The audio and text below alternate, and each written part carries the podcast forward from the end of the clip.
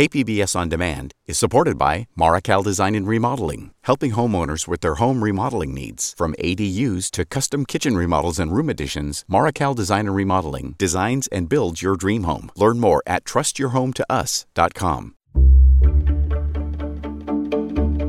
Good morning. I'm Debbie Cruz. It's Friday, August 12th. Part two of a story we brought you yesterday on beagles being used in drug trials. More on that next, but first, let's do the headlines. The CDC updated its COVID guidance. It was released yesterday and lifts the requirement to quarantine if exposed to the virus. It also de emphasizes screening people with no symptoms and updates COVID 19 protocols in schools, including removing the recommendation to test to stay at school after a potential exposure. It also brings the recommendations for unvaccinated people in line with people who are fully vaccinated. Health experts say the update isn't a huge overhaul of the existing guidance, but it does focus on people making their own decisions about their level of risk and what they want to do about it. And here in San Diego County, we are no longer in the high risk level for COVID. We're now at the medium risk level. That means the number of new cases in the county are decreasing. The county updated the number on COVID cases and deaths yesterday. There was an average of about 1,000 cases reported per day over the last seven days, and eight new deaths were reported. Monkeypox cases are increasing in San Diego County. As of yesterday, the current outbreak is seeing 121 cases in San Diego and 1,700 statewide. A majority of cases have been among gay and bisexual men, but officials want to be clear that anyone can become infected. Monkeypox can also cause painful rashes and sores and is spread through close contact. San Diego County health officials held a virtual monkeypox town hall yesterday to answer questions from community members. From KPBS, you're listening to San Diego News Now. Stay with me for more of the local news you need. KPBS On Demand is supported by the Museum of Contemporary Art San Diego, offering visitors to the La Jolla campus special exhibitions, collection galleries, coastal vistas, seaside dining, and more. MCASD.org.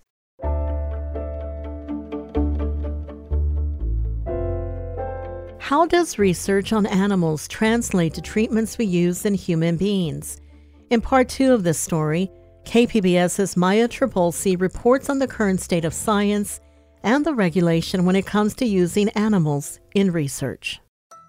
Throughout history, animals have been used in research, playing a major role in the way we find safe treatments to ease human suffering and prolong our lives. We're not rats, it's quite clear but there are biological parallels in all in, in, between species. I'm Tony Yaksh. I am professor in anesthesiology and pharmacology at the University of California, San Diego.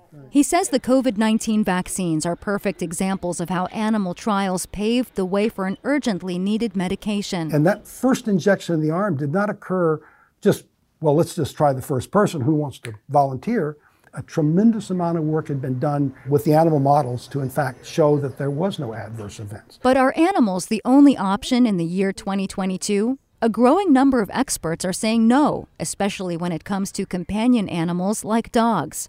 In a statement to KPBS, the FDA says it's important to select an appropriate model for particular exploration, and sometimes the best model for a study is a dog. In San Diego, the issue has taken on a greater urgency. A San Diego based pharmaceutical company, Crinetics, is currently using out of state lab Inotiv to test its new drug on 80 beagles. The Humane Society released undercover video of the testing and believes 32 of the dogs have already been euthanized. It is asking for the rest to be released for adoption at the end of the study this year. Both Crinetics and Inotiv issued statements to KPBS saying they are acting lawfully and ethically.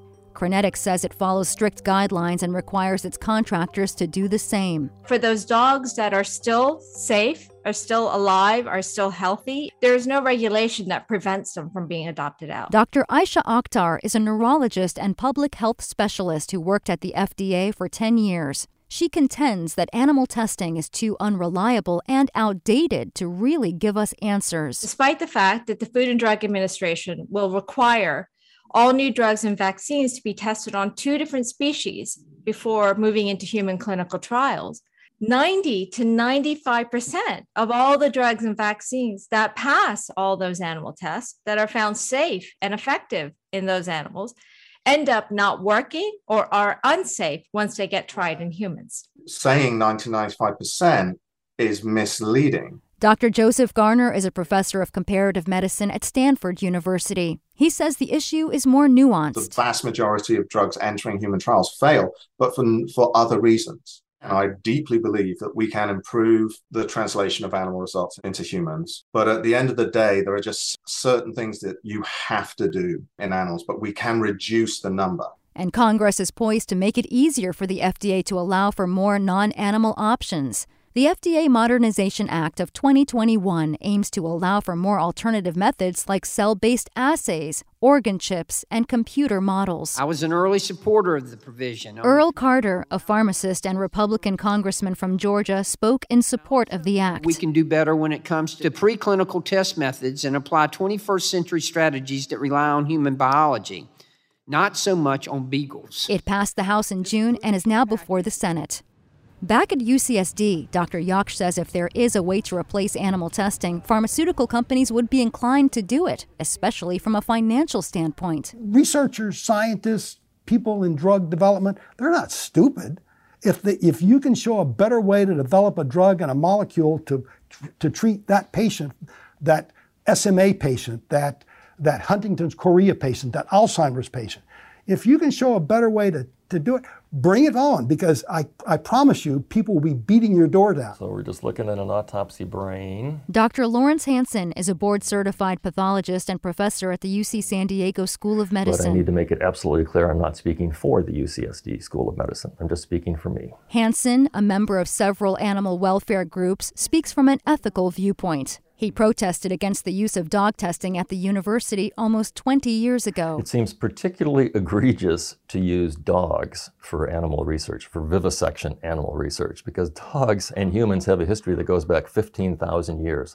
We produced an animal that is hardwired to love us, and beagles are particularly easy to take advantage of. Did you, in your, your time as a student, test on animals? I didn't test on them. I did something worse than that. Is I, uh, I killed two dogs. I killed one dog in a physiology lab when I was in medical school, and I tortured slowly to death another dog when I was in a surgery clerkship where they wanted us to practice surgical techniques on dogs. It's a karmic debt that I can't pay back. As for the dogs that do make it out of labs and into families, what is clear is their capacity to forgive for whatever they may have endured in the name of helping humans. Maya Trabulsi. You saved them. KPBS News.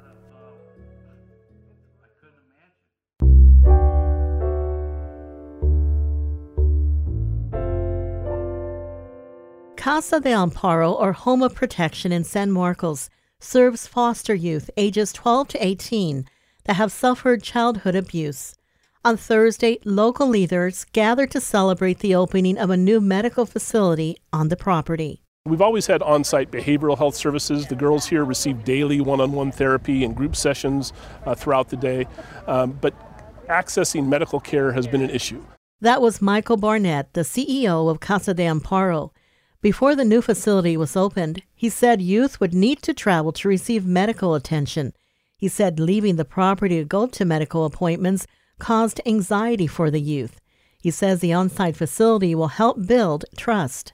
Telling them the doctor's right here on campus where you, where you know you're safe, and we just have to take a little walk up the hill and go to the clinic. That's a much lower barrier uh, for our girls, which means they go to the doctor, they follow the advice the doctor gives them, and that leads to better outcomes for all. The facility will be run by TrueCare and offer a medical exam room, mini lab, and office space with an on site physician and medical assistant. The San Diego Housing Commission is seeking partners to operate a so called safe village where people experiencing homelessness would be allowed to camp. KPBS Metro reporter Andrew Bowen has more. The Housing Commission this summer put out a call to social service providers interested in operating a safe village. The goal is to offer another option for unsheltered people who can't or don't want to stay in traditional shelters because they may lack privacy or perhaps they don't allow pets. Josh Coyne of the nonprofit Downtown San Diego Partnership says unsanctioned, unsafe villages exist today. What we're trying to do is move folks from those unsafe, unhealthy, unsanctioned kind of villages that folks have created and moving them more into traditional sanctioned uh, villages to receive the care and resources that they deserve. The deadline for service providers to declare interest in the Safe Village concept is Monday. Andrew Bowen, KPBS News. Coming up, we have some weekend arts events for you. We'll have that next, just after the break.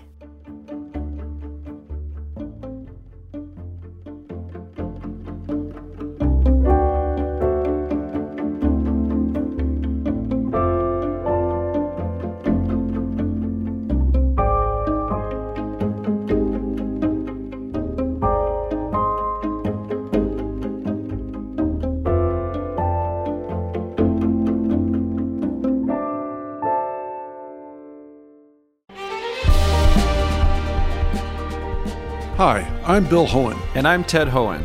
Over the past 50 years, our family has brought many world class dealerships to Carlsbad, including Mercedes Benz, Porsche, Audi, Honda, Acura, Jaguar, and Land Rover. That's right. This year we're celebrating 50 years in Carlsbad. So, on behalf of the entire Hoehn family, we want to thank San Diego. Throughout the years, we've taken tremendous pride in meeting and even exceeding our customers' automotive needs. We value the relationships with our clients and look forward to serving you for years to come. We invite you to visit one of the Hoehn Carlsbad dealerships or hoehnmotors.com.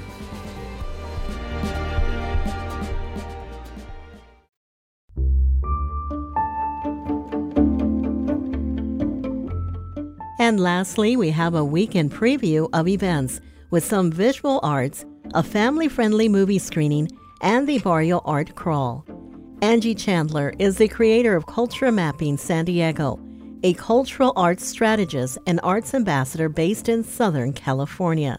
She joined KPBS's Jade Hindman with all the details on this weekend's events. So, tomorrow is the second Saturday of the month, which means the Barrio Art Crawl is happening in Barrio Logan. Uh, Angie, tell us about what we can expect to see and do at this event. Yeah, so the vibrancy of Logan Ave is pretty unmatched. Um, and the art crawl is a great chance to walk the whole strip and enjoy some gems. I'm looking forward to the Logan Ave Galleria because ice cream and art, yes, please. Um, Libelula Bookshop, which will be right at the end of the strip, um, is going to have all of your art book needs. And then if you're looking for some artisan made apparel, I love So Loca and Open Gym, which is home of Futurist Color, which is apparel with a purpose. All right. And the Barrio Art Crawl is free and open to the public from noon to 8 p.m. The event is a free self guided tour consisting of murals, open studios, galleries, and local businesses throughout uh, the Barrio Logan Cultural District. So fun there. Uh, the Mingei Museum in Balboa Park has a Mingei After Dark event tomorrow night, Saturday, in its outdoor courtyard. It's a screening of the movie Coco. So tell us about that. It's been a year since the Mingei reopened with a beautiful remodel. A centerpiece of their reopening has been building space for community to enjoy their gorgeous architecture and their collection via adult and family programming. So this After Dark series, which is featuring Coco, one of my favorite films, um, is going to make great use of the patio with beautiful Balboa Park as a backdrop. Um, keep an eye out because they're rolling out lots of um, adult and family programming like this. But I think watching Coco with some popcorn and snacks outside, it's going to be amazing. And again, the Mingei After Dark screening of the movie Coco is Saturday from 8 to 10 p.m. in the courtyard of the Mingei Museum in Balboa Park. Tickets are $5 for members, $8 for non members. Next, we have Entanglement, a courtyard yarn art experience, which is currently on display in the Mixed Grounds Coffee Gallery. Uh, what can you tell us about this show and the artist king? Absolutely. I think a theme that we're exploring is people using their space for a lot of things in San Diego, uh, which is a common theme. So while Mixed Grounds is a coffee shop, they've got a gallery on the side. And this artist, King, is a local queer artist, um, local to San Diego, native, and they're using yarn to tell these portrait stories that dig deeper into Black culture, Black history. So you're going to see everything from sneakers to portraits of Nipsey Hussle and other folks, but they're literally just yarn and but these vibrant colors come to life, and these pieces will be up in the coffee shop gallery all month.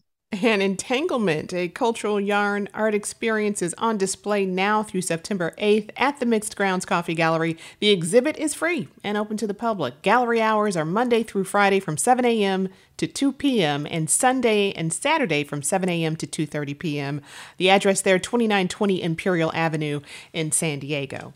And here's something that's closing soon. The Echoes of Africa exhibition is on display at the San Diego Central Library for another week. Why is this show one not to be missed?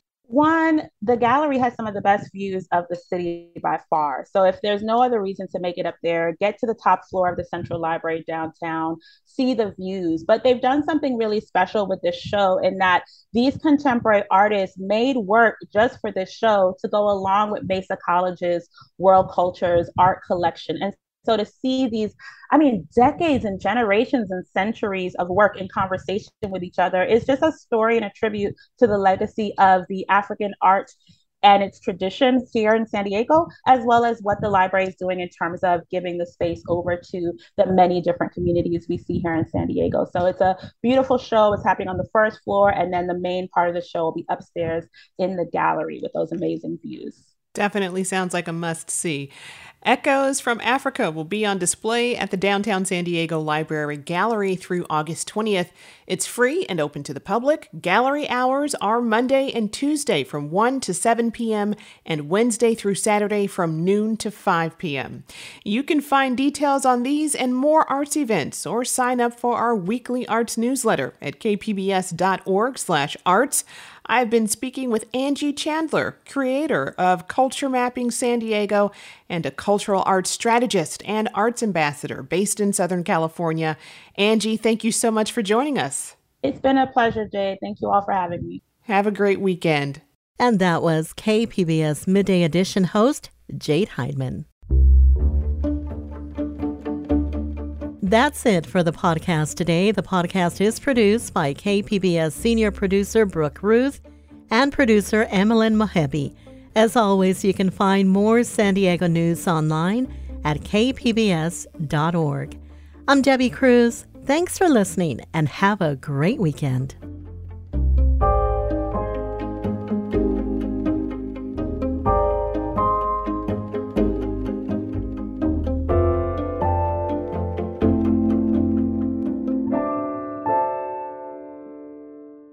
KPBS On Demand is supported by UC San Diego, offering the online Master of Data Science program, a journey through computation, data analysis, and real world applications. Learn more about the online Master of Data Science program from UC San Diego at omds.ucsd.edu.